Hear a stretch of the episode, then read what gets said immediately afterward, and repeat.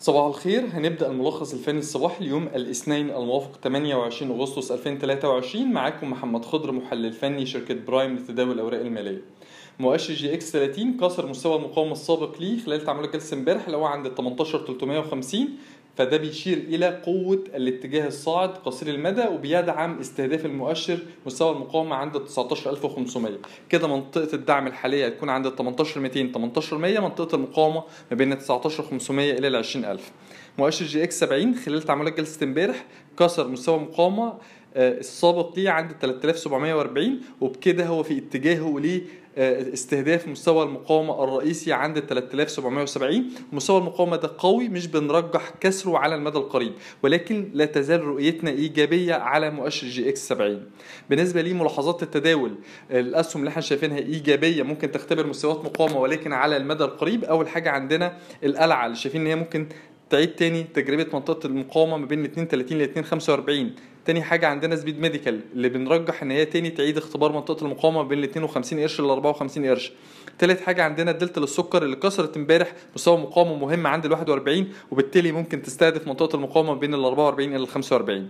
أما بالنسبة للأسهم اللي ممكن تختبر مستويات مقاومة ولكن على المدى القصير أول حاجة عندنا مستشفى كليوباترا اللي إحنا شايفين إن استقرارها على مستوى الدعم الرئيسي الهام عند 3 جنيه 80 يدعم استمرار الاتجاه العرضي واسع النطاق ما بين ال 3 جنيه 80 وصولا إلى ال 5 ونص 6 ده كل ده إطار عرضي واسع نطاق. وشايفين إن المناطق دي ترتفع عندها مخاطر البيع. وشايفين إن ممكن الانخفاض قرب منطقة ال 4 جنيه آسف 3 جنيه 90 إلى 3 جنيه 80 ممكن تكون بمثابة فرصة للشراء للمتداول قصير المدى. تاني حاجة عندنا دايس اللي بنرجح استهدافها ل 60 قرش 65 قرش منطقة المقاومة دي ورؤيتنا عليها لا تزال إيجابية والاتجاه الصاعد قصير الأجل لا يزال مستمر. تالت حاجة إيبيكو. إيبيكو ليها وجهتين نظر عندنا رؤية على المدى القريب ورؤية على المدى القصير. رؤيتنا على المدى القصير إيجابية متمثلة في إمكانية استهدافها لمنطقة المقاومة ما بين ال 34 إلى ال 35 جنيه.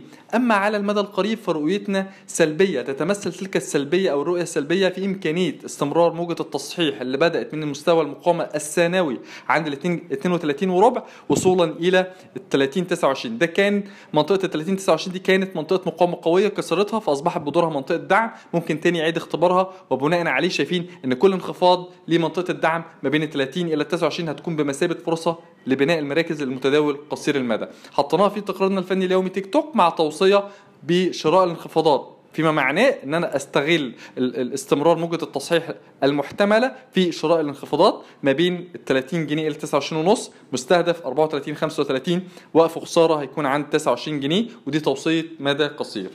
شكرا.